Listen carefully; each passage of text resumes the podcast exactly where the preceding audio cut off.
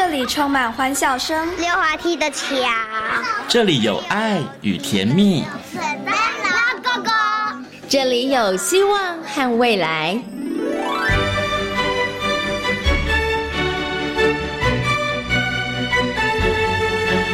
遇见幸福幼儿园，遇见幸福幼，遇见幸福幼，遇见幸福幼儿园。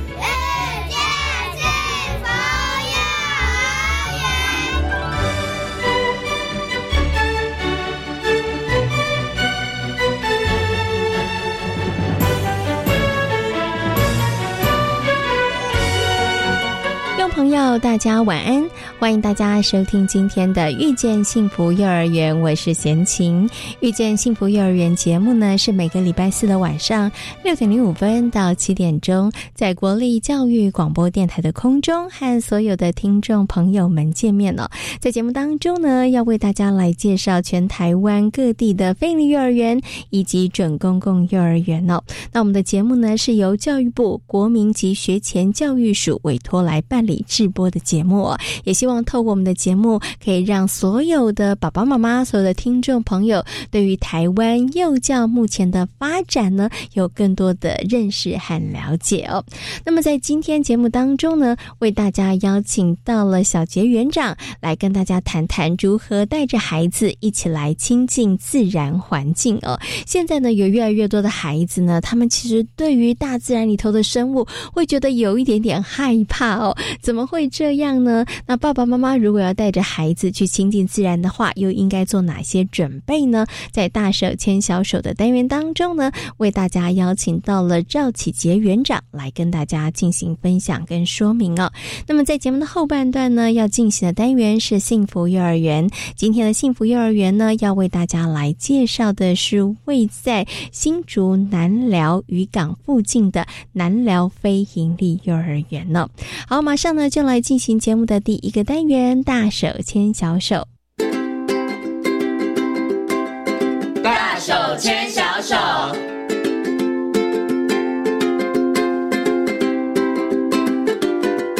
这里是教育广播电台，您现在所收听到的节目呢是遇见幸福幼儿园，我是贤琴。接下来呢，在节目当中呢，我们进行的单元是大手牵小手。在今天的大手牵小手的单元当中呢，很高兴的为大家邀请到北温飞利幼儿园的赵启杰园长小杰园长呢来到节目当中，跟所有听众朋友呢一起来进行分享哦。因为呢，小杰园长他除了是园长哈，他之前也曾经担任过这个幼儿园的老师，他呢也是一位亲职教育的讲师，而且且呢，他很擅长这个艺术陪伴啊、自然游戏啊，还有这个阿德勒的正向教养。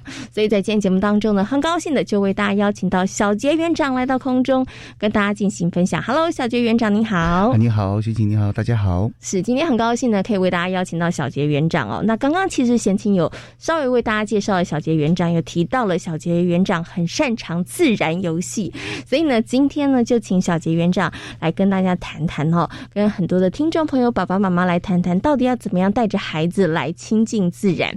我记得好多年前曾经有一本书，就是呢，这个书名我还记得，不是太清楚，但是它说明就是为什么我的孩子害怕大自然，就是孩子为什么不愿意亲近大自然？哈，不过我想先请问一下这个小杰园长啊，就是可能有一些爸爸妈妈觉得说，那带着孩子亲近自然这件事情很重要吗？好像其实没有。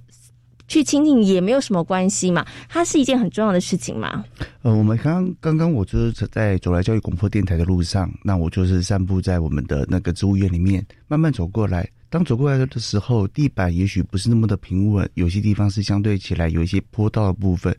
那我慢慢在走的时候，我听到鸟叫，我听到鸟叫，然后看到了呃树叶，因因阳光很美。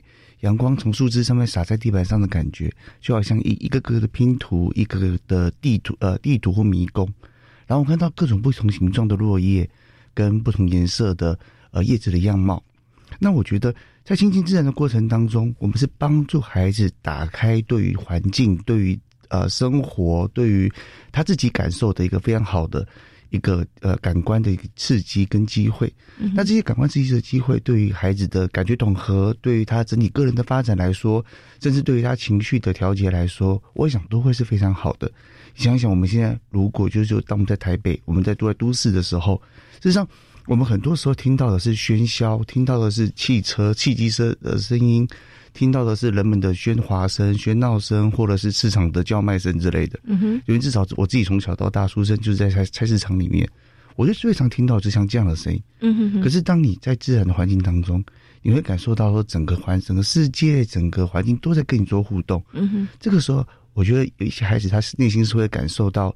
平静，感受到自在，感受到舒适的。嗯哼，那我觉得，当我们一一直像这样的刺激跟陪伴的时候，对于孩子来说，对孩子的发展来说，对孩子的情绪跟人格的发展来说，也都会有很多的注意。所以我认为，就是呃，如果有机会可以带孩子多亲近自然，会是一个非常对他发展来说非常好的事情。OK，其实透过刚刚这个小杰园长的说明，可能很多的听众朋友或者爸爸妈妈恍然大悟，说哇，原来带着孩子亲近自然这么重要。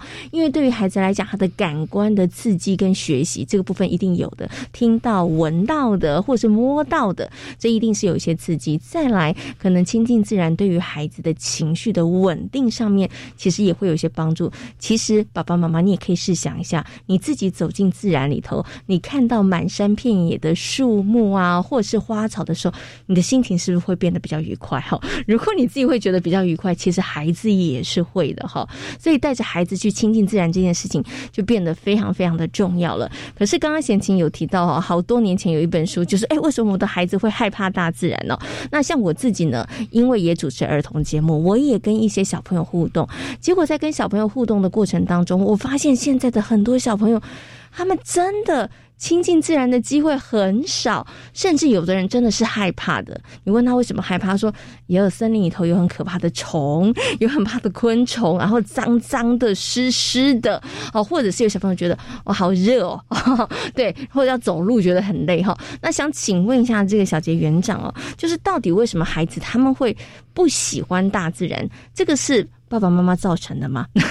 还是说他们可能也许在这个感官的发展上面，比如说他们可能就有一些呃触觉防御啊，他们比较害怕，所以他们不愿意亲近大自然呢？实际上，行星刚刚讲到的是个非常广泛的层面，我们有非常非常多的因素会造成孩子害怕大自然。嗯，我们先举一个例子好了。当我自己曾经呃在第一年担任园长的时候，那有一天我们带我带着孩子们在路边，然后我们就看到。呃，掉了很多小果子，然后地上很多小蚂蚁，蚂蚁他们正在搬果子。那我我我就带着孩子们说：“你过来看，过来看，蚂蚁正在搬果子。”那这时候就会几个小孩跑过来，嗯，就用脚要把它踩死。然后他们看到，然后我们后来看到了，就是螳螂，他们也要把它踩死。嗯，对于他们的经验来说，他们会认为那就是蟑，就好像我们家中出现了蟑螂，出现了就所谓的蚂蚁或者是什么的。嗯，当我们在都市当中，我们在生活当中，我们一般所看到的虫，对于孩子来说，他在家在家里的经验。多半都会是这个是很脏的，嗯，这个是不好的，因为都是爸爸妈妈说的。对对对，而且很多爸爸妈妈实际上本身也都是怕虫，因为他们他们不知道那个是什么，害怕。跟不了解是呃，就是两个是一体两面的事情。是，当我们不了解的时候，我们看到每一个东西都会觉得，哎呀，它好恶心哦，嗯哎呀，它好脏哦，哎呀，它是不是不好的？也许对我们来说，可能最了解可能会是什么独角仙、锹形虫那种很酷的东西。嗯哼。可是对一般来说，实际上生活中还是有很多可以让人家呃去发现、去了解。所以那个害怕，第一个是我们要带着孩子去了解。嗯哼哼。像我自己在我们的幼儿园，我贴了一张，啊，就是。台湾的糖啊，就是一比一的一个海报。嗯，就是我最近因为刚好我有个家长还在做这个，要做做了一张这样的海报，我把幼幼儿园里面，孩子们就一个个去比着上面的虫，说这个是什么？嗯，这个是什么？啊，这个是什么？这个是什么？他们就开始慢慢去认识、去理解，然后他们开始产生了兴趣。嗯哼哼。当这个认识跟理解产生兴趣的时候。孩子的害怕就会慢慢的消失。是，那再来第二提到是湿湿滑滑黏黏的，对，这个确实就是所谓的触觉防会防卫或者触触觉的敏感。那为什么会造这会造成这样的事情呢？一部分也许是因为我们在我们的生活环境中被打扫太干净了，嗯哼，我们很少有机会去碰触到像这样的东西，又或者是说我们在呃我们生活中所一般家庭中所看到的都会是很细致的平面。平滑的表面，这甚至是比啊，我们为了孩子的安全，我们做了很多的防护，所以孩子本身的触觉上，他一直没有受到足够的刺激去感受那些事情，所以当他碰到的时候，他的身体的感受是害怕的，所以当在这个状态底下的时候，他就会因为那个害怕又变得更加的退缩。嗯哼。但是我们想一想，我们生活中本来就会碰到各式各样的平面跟啊各式各样根本不同材质的东西啊，对孩子来说，他越接触的越多。他越能够在每一种接触当中，他的大脑就得到更多的活化，对孩子的发展来说也会更好的。所以这一样也是，同样也是个一体两面的问题。当你都没有碰到的时候，当碰他就会更害怕。嗯哼。可是然后当他常常接触，他就会越来越熟悉，就是触觉减敏感就慢慢越熟悉。他知道什么是他喜欢的，什么时候是他不喜欢的。嗯哼。那再来就是我们大人有没有准备好是？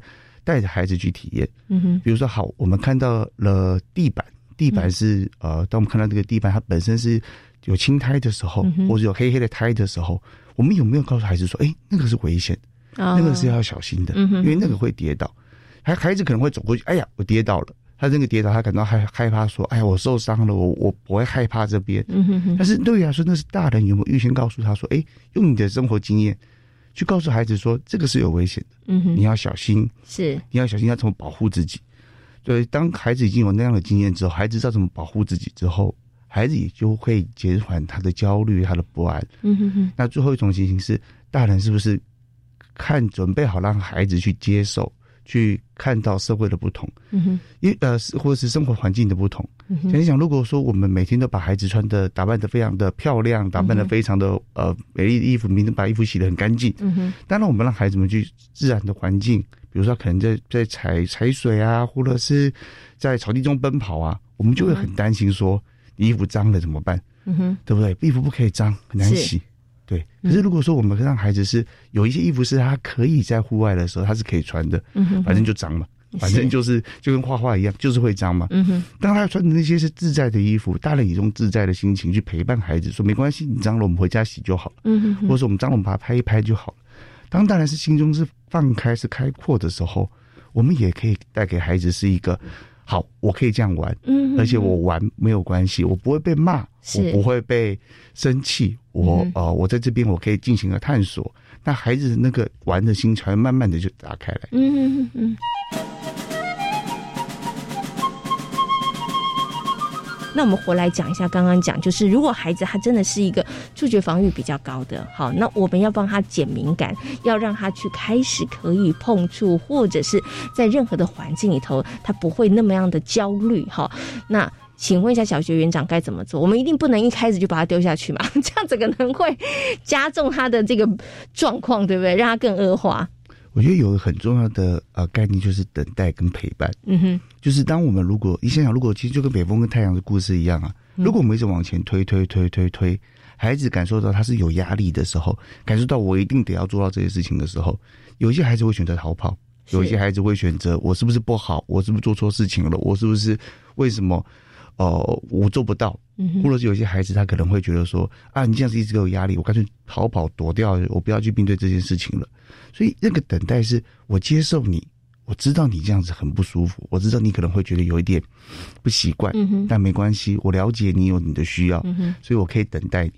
你可以身为一个呃父母，你可以成为一个示范人。你可以试着把它放在身上，放在身上一点点的地方，看着，哎，我这样子在玩。嗯，你可以先从你先玩给他看，对，你自己先沉浸在里面，你先沉浸在里面玩给他看的时候，孩子的那个当他看的时候，他觉得这件事情真的是好玩的时候，那个比你跟他说很好玩，那你过来，来你过来。试试看，你对对对，那个比他更有趣，因为你本身就已经在玩的老师，对，你可以玩不同的玩法，玩的很开，玩的很嗨，是。让他了解说好像可以这样做。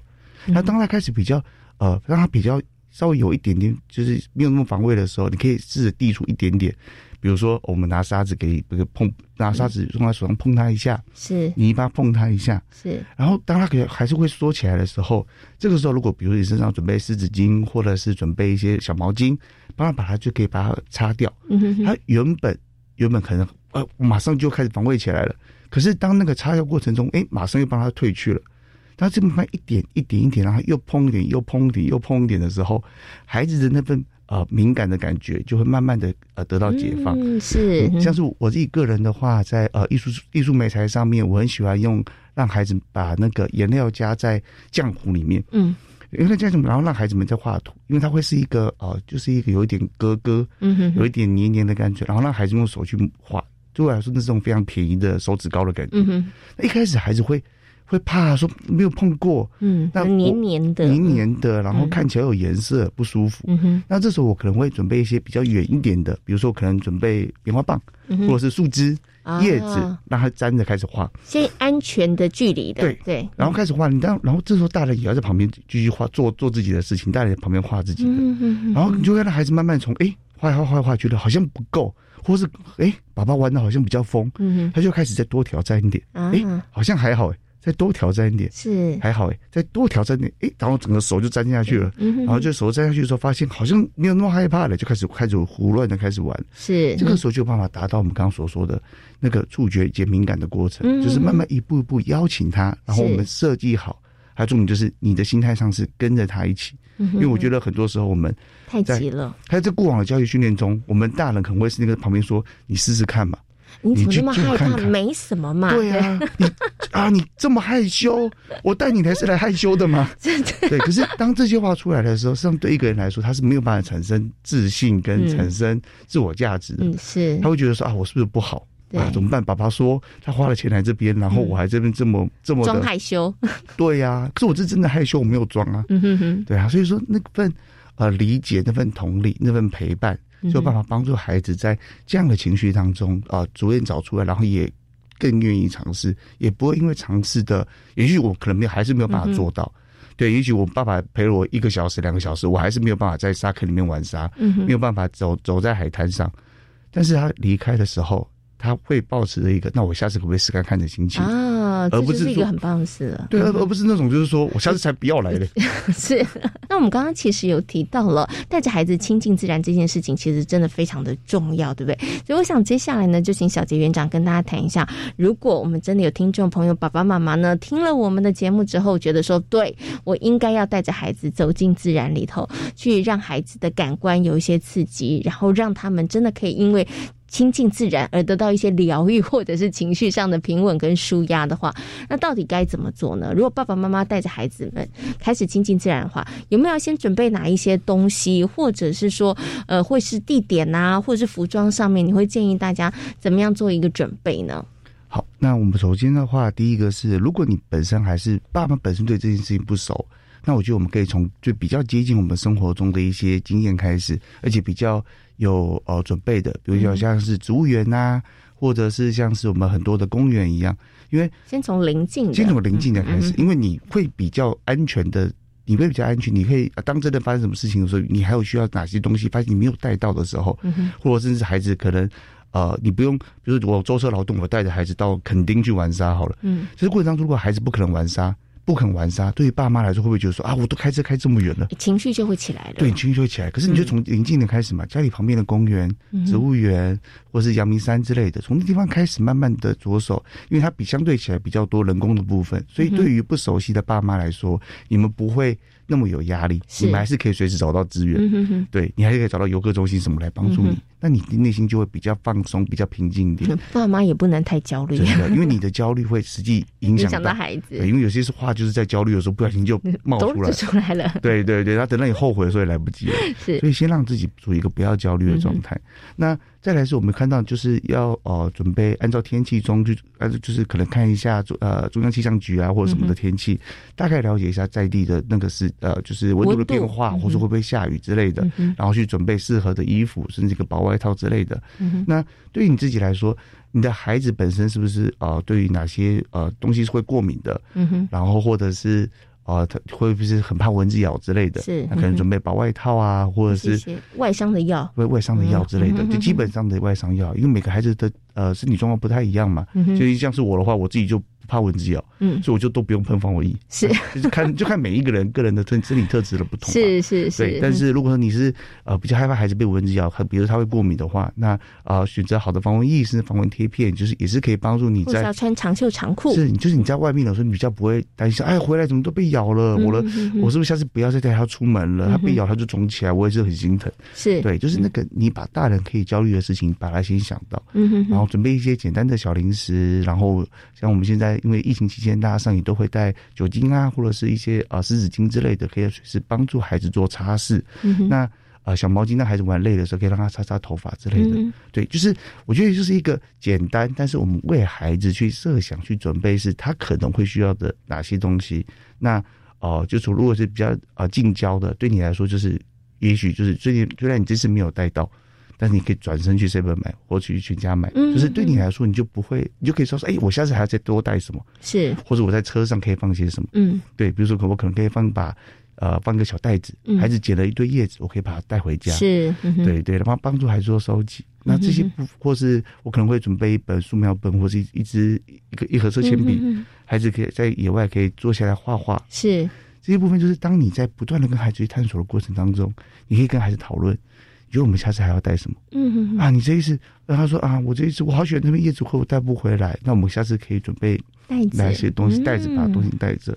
当然，在我们准备这些东西的时候，我们要有一个呃想法，是我们不是要把野外的东西全部都带回家。嗯哼，孩子可以选择一两个他想要纪念的东西。但我们从此从在这时候也可以告诉孩子说，因为叶子、果实可能都是动呃动物啊或植物的。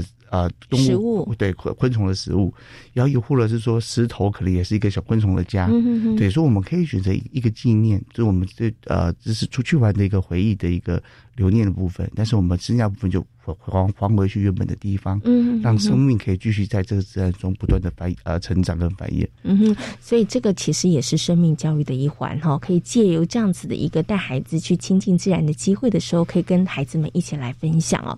那呃，如果呢，我们的听众朋友爸爸妈妈呢，你以前真的没有那么擅长，或是没有那么常带孩子去亲近自然，那刚刚小杰老师有告诉大家，你就先从你有把握的周边的啊比较近的这个地方可以。开始哈，因为以台北市来讲，或者很多的县市，其实我们都有一些公园嘛，那大家其实都可以带孩子去哈。那我最后呢，想请问一下小杰园长，就是真的爸爸妈妈也准备好了，带着孩子亲近自然了。接下来在自然环境当中，需不需要讲些什么话，或是要引导孩子，还是就是你知道放牛吃草，你就自己去探索吧？我觉得他会是看待每一个孩子不同的气质、不同的特质，然后陪用呃陪伴孩子的方式。但是在这陪伴孩子的过程当中，我觉得有一件事情是，我们要一直内心要了解着，我们都会是孩子认识世界的一个样板，嗯，一个模式。如果我们就是到那边就觉得啊，哎呦，哎呦。或者是爸妈带绕，就把手机拿出来划。对于 孩子来说，只是换个地方划手机而已。是，对。那你有没有办办法看着孩子，跟孩子看到，比如说地上的那个树枝，哎，它怎么怎么被阳光照的变这么的美？或者是即便是在下雨，我还记得，就是我自己曾经带的啊孩子们来植物园这边野餐，那那天现在下着。算不小的雨，然后我们就找了一个凉亭，我们把东西啊，把雨衣拖着，然后我们就坐在凉亭里面，看着雨水打在地板上的感觉，是，然后我们就听着那雨水打在不同声音上面的声音，嗯，那我们就一边吃吃的东西，虽然有点点狼狈，嗯，但是那个你听到那个声音跟看到水的过程，跟孩子们吃完东西之后去看着地上那个水流，嗯，那个叶叶子被水带走的那感觉，是，我觉得那是一个当你要慢下来，你要开始用不同的。感官不同的眼睛，不同的眼光去看待这个世界的时候，你才会留意到的东西。如果在这个时候我们看到说，哎呀，全身湿湿，好不舒服哦，对，可是我们可能就不会注意到那些在地上、在天上的那些细节。嗯，可能就不会看到说，诶，那边有一一群鸟在那边躲雨，是，我们看他们躲雨的样子，是，对，就是那个我们可以到处看。因为对孩子，对我们自己大人来说，我们可能会看到孩子看不到的高度，是我们可能我可能会看到树枝上有什么，是看到天空上有什么。嗯，但是同时间，当大人都在看的时候，实际上孩子也会看。孩子比我们厉害的是什么？他们看得到地上的东西比我们还要多啊！所以你知道，亲子一起去亲近大自然的时候，要互相补位。好，爸爸妈妈往上看，小孩子往下看。然后，其实我觉得刚刚小杰院长讲的很棒哦。所有的爸爸妈妈其实都是孩子在成长学习过程当中很好的样板。爸爸妈妈你怎么做，其实孩子都看在眼里哈。所以带孩子去亲近自然，我觉得最最最最重要的一件事情就是爸爸妈妈你自己要乐在其中。你你也要打开你的眼睛，去看看这个自然环境当中送给你什么样的礼物，带给你什么样的惊喜哈。当你感觉到有惊喜的时候，你的孩子也会因为你，他其实会发现哇，原来大自然世界里头有这么多有趣的事物，值得我们去探索哈。所以真的不用特别学什么引导啊，或是带着孩子去看什么，其实你就跟孩子一起玩，一起乐在这个自然环境当中，你就会发现有非常多的收获哈。那今天呢，也非常谢谢呢小杰园长在空中跟所有听众朋友所做的精彩的分享，谢谢小杰园长，谢谢谢谢大家。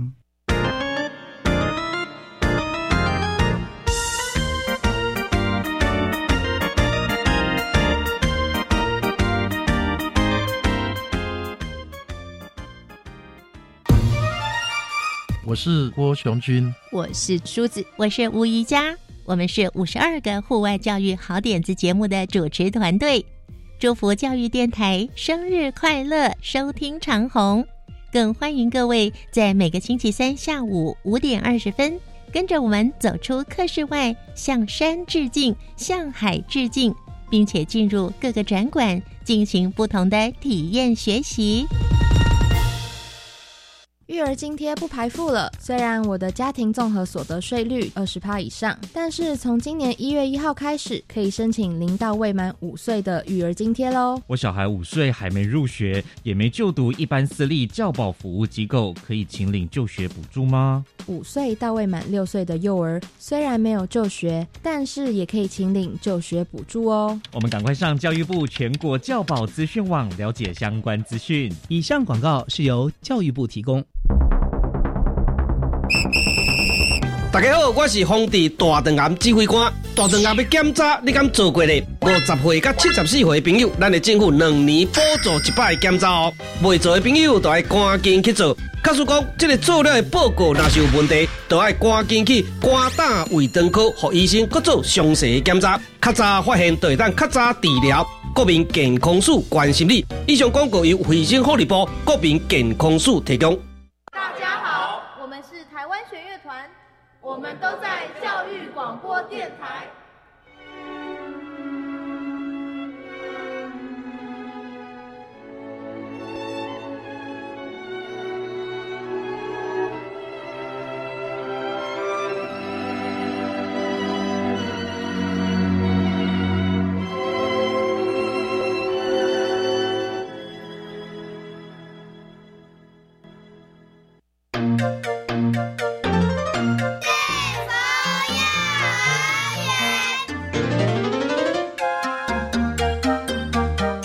是教育广播电台，您现在所收听到的节目呢是遇见幸福幼儿园，我是贤琴。接下来呢，在节目当中要进行的单元呢是幸福幼儿园。今天的幸福幼儿园要为大家来介绍的是由中华音乐舞蹈暨表演艺术教育协会承接办理的南寮非营利幼儿园。南寮非营利幼儿园呢，也是新竹竹北区呢第一所的非营利幼儿园。目前呢，总共有大中中小四个班级，一百二十名的学生呢。南寮贝尼幼儿园呢，它临近南寮渔港，拥有非常丰富的社区资源，还有广阔的户外空间呢。那我们接下来呢，就邀请到南寮贝尼幼儿园的林玉婷园长以及戴君杰组长呢，来分享园所的教学理念跟特色。首先呢，先跟我们的林园长问声好，Hello，园长您好，嗨，大家好，我是 Apple 园长，很高兴我们的 Apple 园长很漂亮哈，而且呢，他其实是从南寮菲尼幼儿园从开始筹建的时候就在这里了，对，从创园一路到现在的时间哈。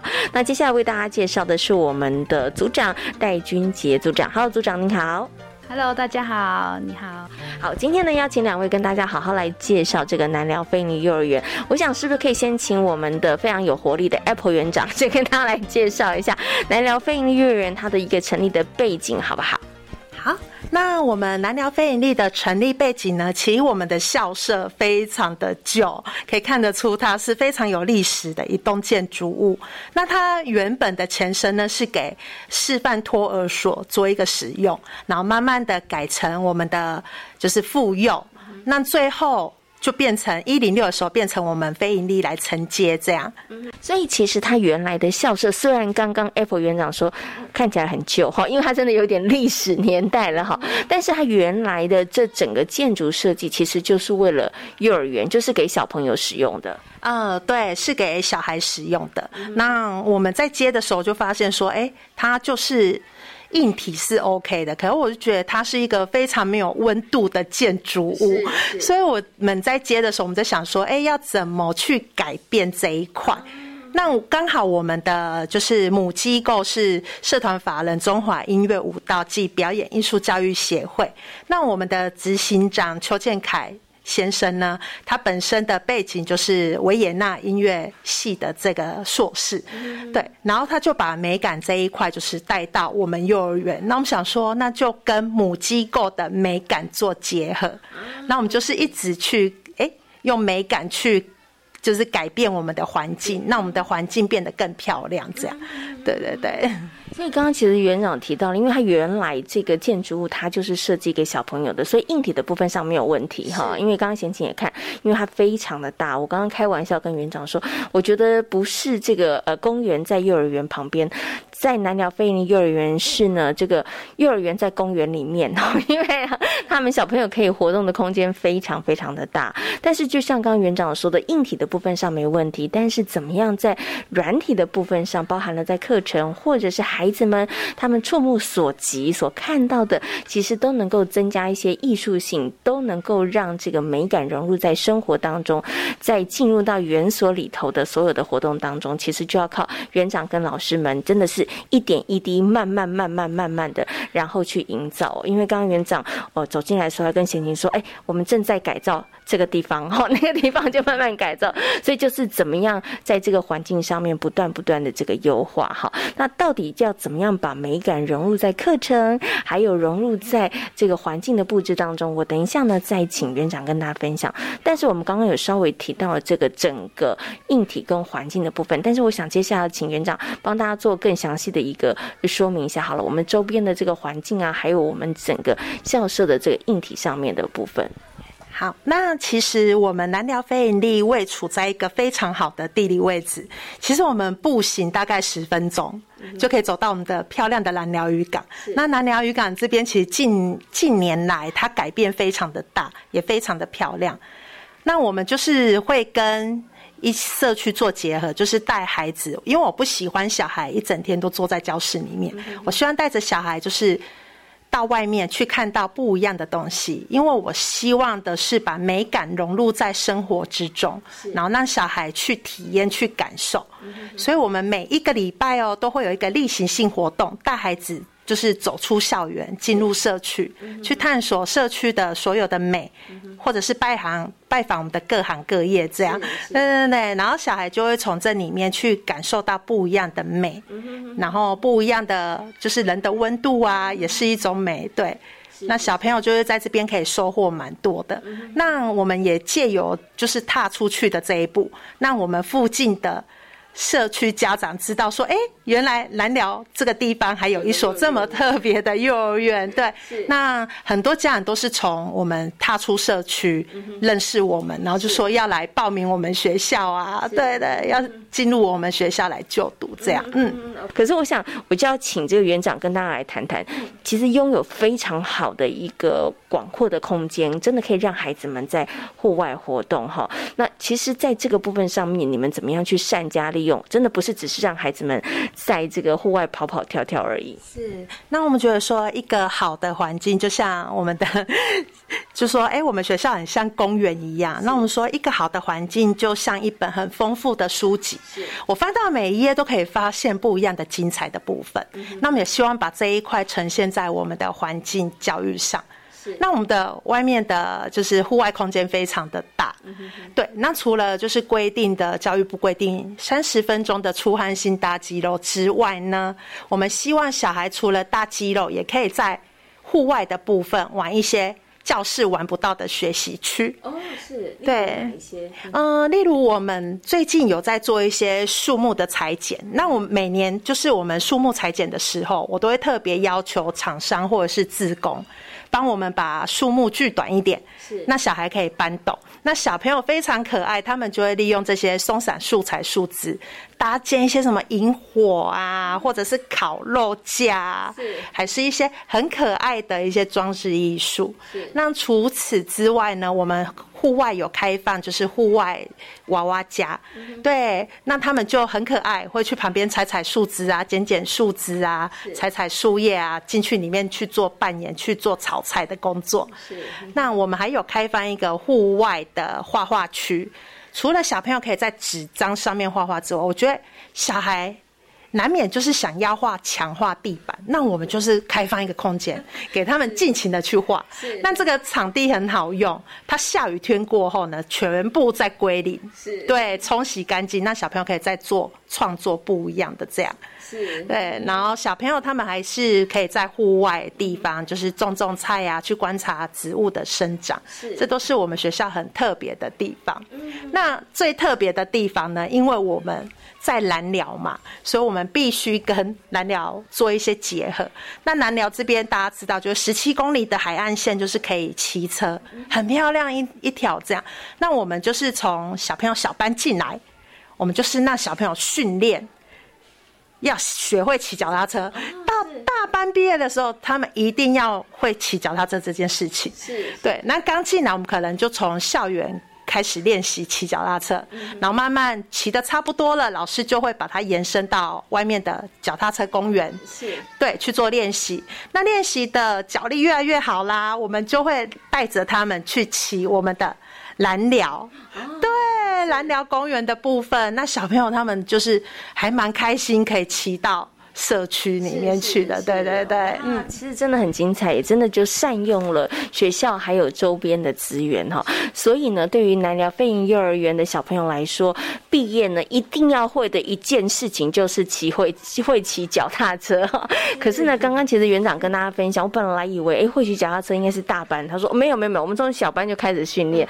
你看，从先从因为呢这个校园的呃算是活动空间够大，所以也可以在一个比较安全的。地地方，然后其，我觉得爸爸妈妈也放心，然后慢慢慢慢逐步的，然后从校园到社区，然后真的就到这个渔港，然后呢，哎，让孩子们其实他们也有挑战的一个目标哈，那也让孩子们会觉得，哎，这件事情其实是很有成就感的哈，因为每一年都会看到自己的一个进步哦。好，所以刚刚呢，其实我们的园长呢，就我们整个呃周边的环境，然后我们怎样去做一个运用，跟大家分享。那我们刚刚谈到的都是在户。户外的这个空间部分，其实大家走进南寮飞鹰幼儿园，在这一栋刚刚园长口中看起来有点历史的这个建筑物里面，其实你完全感受不到，因为呢，它真的布置的美轮美奂，很多的地方你都会看到有孩子们的作品，或者是有老师们的一些小小的用心，一盆小花，或是有一个小小的植栽哈。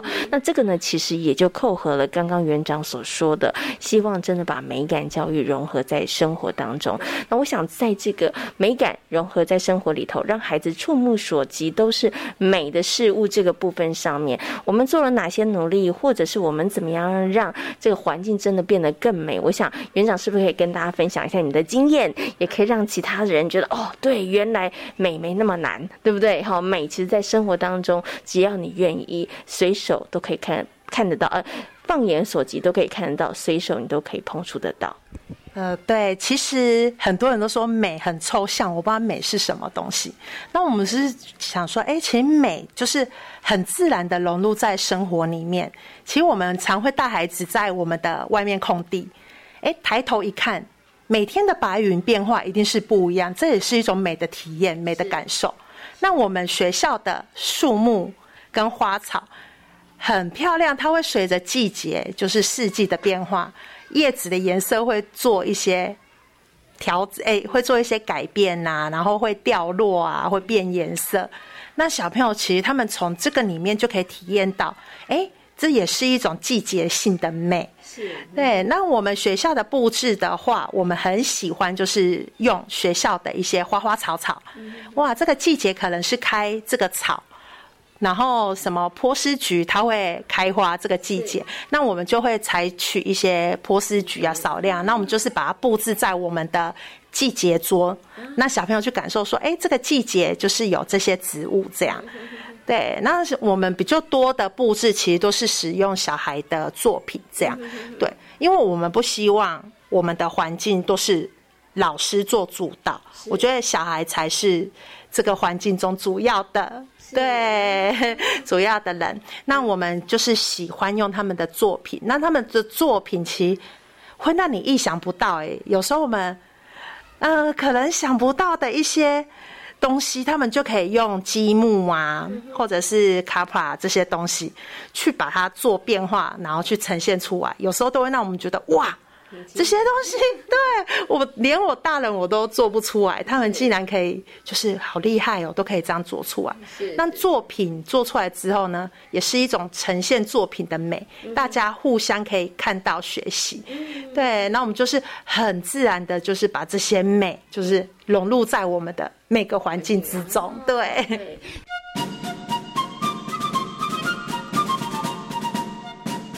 刚刚园长跟大家分享的是在环境上面的布置，对不对？但是我想，接下来我们就要请我们的君杰主任跟大家分享一下啦。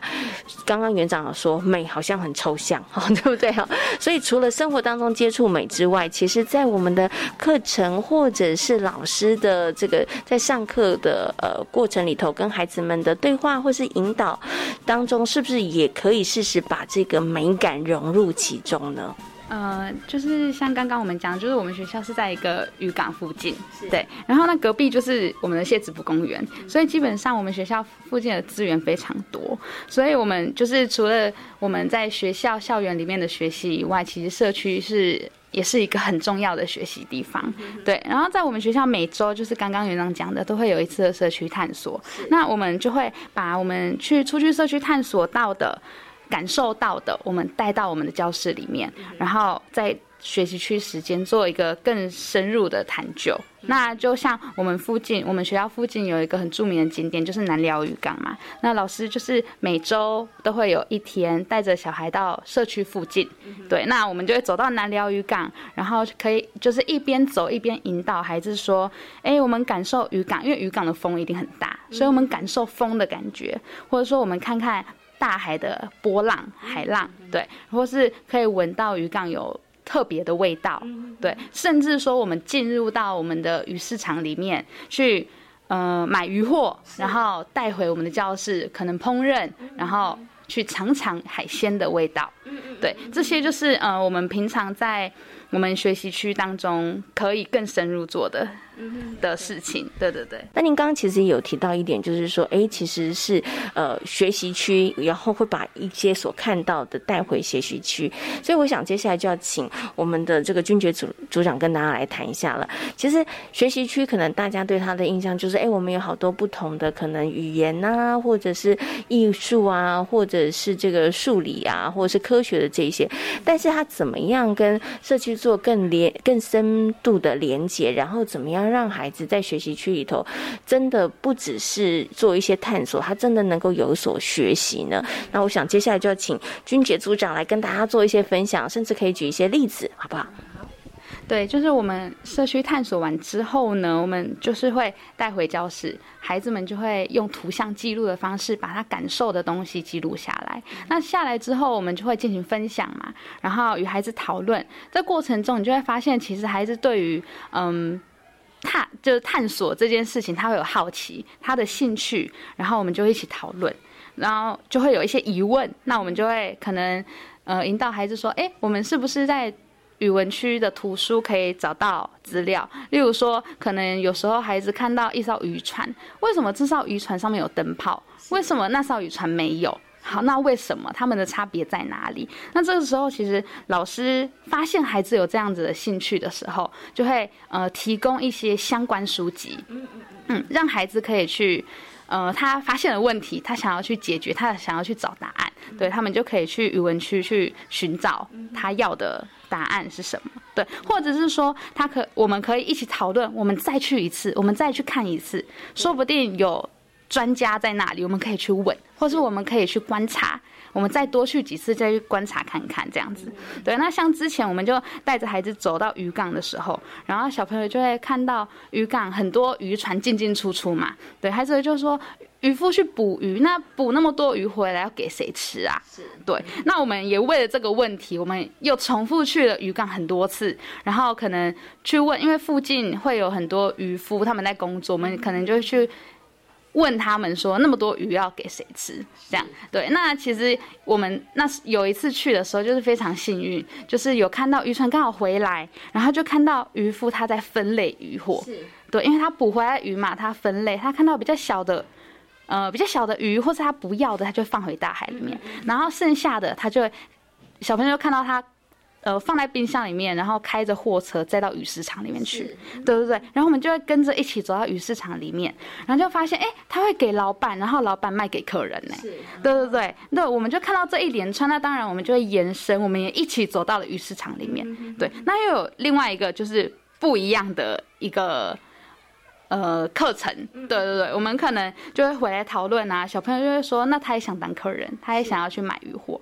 对，但是在买鱼货之前，我们有很多东西要先准备，例如说我们要买什么，我们要先认识呃，可能鱼的种类，对鱼的种类，或者是说多少钱，钱要怎么算，或是我要怎么跟老板说我要买这个，就是一个互动，我要怎么跟老板互动？对，那像这些，其实我们就是可以，可能老师呃发现了孩子这样子的一个兴趣，这样的一个疑问，那我们也是在语文区可能提供一些呃。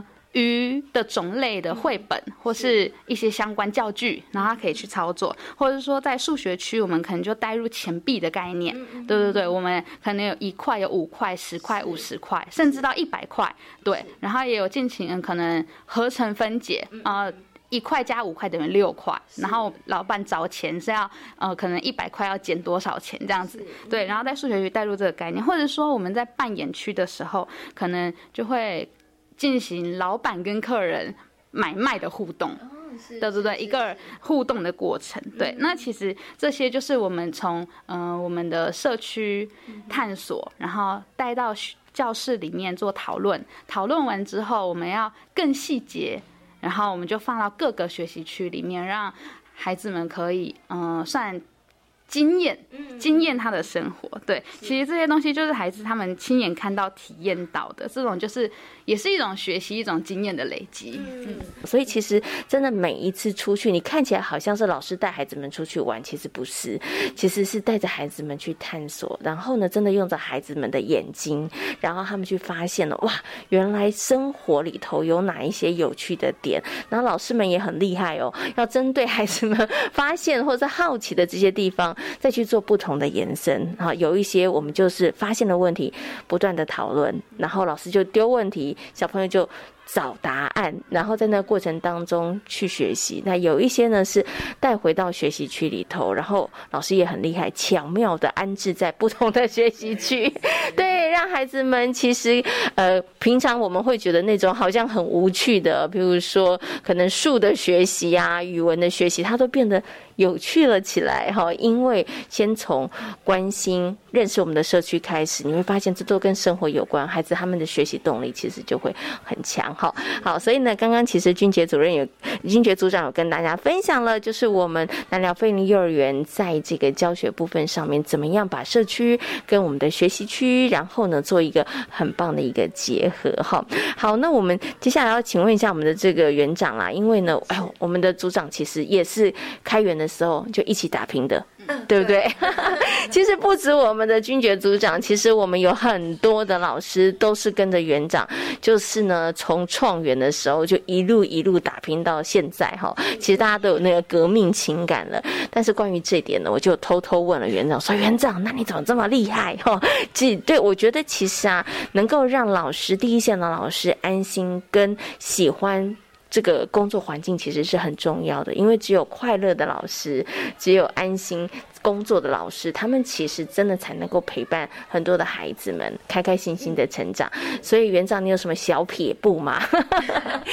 其实也没有什么小撇步啊，就是我当老师的那个历史其实蛮久的，我从高中毕业其实就先踏入职场，那一路上就是遇到形形色色的老板非常的多，对，那我就觉得，哎，有的园长就是蛮干涉你的教学，他什么都要干涉，这样，那你就会觉得心里不舒服，对，你是不相信我吗？还是觉得？我我不靠谱，还是我做不到？对我非常不喜欢那种感觉。那那时候我心里面其实就默默的在为自己的后后面做铺路。我就想说，那我要再回去做一些进修，然后去充实自己，这样，然后去考个教师证啊，考个园长证。因为我希望就是把自己的眼界放高一点，这样去学习更多的事物。那很荣幸的就是可以学。就是一路上学到园长的这一块，这样。那我一路上当老师的时候，就会心想说：那我最不喜欢的园长是怎样的感？对，然后我最喜欢的园长是怎样的类型？那我就慢慢去逐步变成我喜欢园长的那种型。那当这个邱建凯执行长让我有这个机会当园长的时候，那我就会心里想说：好，那我就是要当个有温度的园长。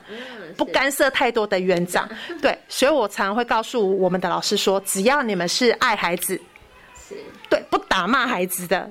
状况下，你们要怎样去做课程发挥，还是教室布置去做怎样的改变，我都不干涉。是对，只要你们一切就是为孩子好，是对我都是容许的范围。对，所以我的论据是非常的广。对对对，那老师他们就说，哎，那在这边园长给的空间，对，发挥空间非常的大，所以老师他们也会在这里尽情的发挥。对，那我们有很多老师也是。老师之间的朋友介绍来的，对，然后让我们的团队更强大，对。其实孩子们需要有一个。表现的舞台，其实老师们何尝不是？对对，其实可以给老师他们一个发挥的一个空间跟舞台，其实很重要的哈。对，但是刚刚园长要讲，那他就最基本原则就是，哎，大家一定要爱孩子，只要大家有一个这个共同的理念出发，他相信大家所有做的事情，其实都是为了孩子能够更好，对不对？好，我想最后呢，请我们的园长跟大家谈一下啦，就是呢，我们这南寮费力幼儿园，它其实从一百零六学年度。成立对不对？好，一到现在，好哇，真的已经走了六年的时间了，对不对？对对。那其实我们接下来呢，还想要在哪些部分上面继续的？可能过去做了，但是我们现在想要做的更好，或者是更加紧紧的呢？呃，当然，这个美的东西是无止境的。那我的话，我不喜欢一成不变，对，所以我常会在环境啊做一些不一样的改变。然后老师他们其实也蛮配合的，也会在自己的教室一直不断的去做一些变化，然后把绿化的部分融入在他们的教室里面，是，然后把美也顺便一起带入给孩子感受。那我们就会把我们的教室布置的像一个家一样，那小孩进来就是很舒服，因为毕竟他在这一个家 要待的时间非常的久，是。对，不比我们上班时间哦，对，所以我们就是蛮用心在环境这一块，嗯嗯嗯，那常常我就是会。就是到户外去踏青啊，那一般的年轻人可能会想说，那我就是要去百货公司啊什么之类。那我假日就会常拉着我的另外一半，哎，我们去海边走走，我们去山里面走走。对，任何一个美景，我只要发现美的部分，我就会把它拍下来。那我很喜欢做一件事情，就是捡捡地上的果实啊、树枝啊、花花草草。那一般路人看到我就说。哎，想说这个人在干嘛？一直蹲在那里做一些奇怪的事情。对，然后我是觉得说，哎，不会啊，其实我蛮喜欢这些东西。那我就会把这些捡到的东西、采到的花花草草，就会把它带到我们的幼儿园进行一些不一样的布置。对，那每次我们的邱子英长来，就会觉得，哎，我们蓝鸟怎么又变得不一样？每一次来都变得不一样。对，他会觉得说，哎，那就是。一直换很新颖的感觉，就不会觉得好像这个原创立以来就是这个样子。对，那我们就是一直在做改变。那改变的话，就是美的那个元素就是加蛮多的。除了老师可以学习到之外，然后小孩也可以感受得到，那家长其实他们更可以感受得到。对，是 OK 好。所以呢，我们的园长他不喜欢一成不变，他是喜欢这个哎突破跟创新的哈。那也是希望真的可以好好的落实这个美感生活、美感教育，让每一个孩子来到南寮费力幼儿园，其实就在一个充满着美跟温度的环境里头学习跟成长好，那今天呢，非常谢谢南梁费力幼儿园的林玉婷园长，也非常谢谢呢我们的教学组长戴君杰组长呢，跟所有听众朋友所做的分享，感谢两位，谢谢，谢。在今天遇见幸福幼儿园的节目当中呢，跟大家谈到了如何带着孩子去亲近自然。另外呢，也在节目当中跟大家介绍了南寮非盈利幼儿园。感谢所有的听众朋友们今天的收听，也祝福大家有一个平安愉快的夜晚。我们下周同一时间空中再会，拜拜。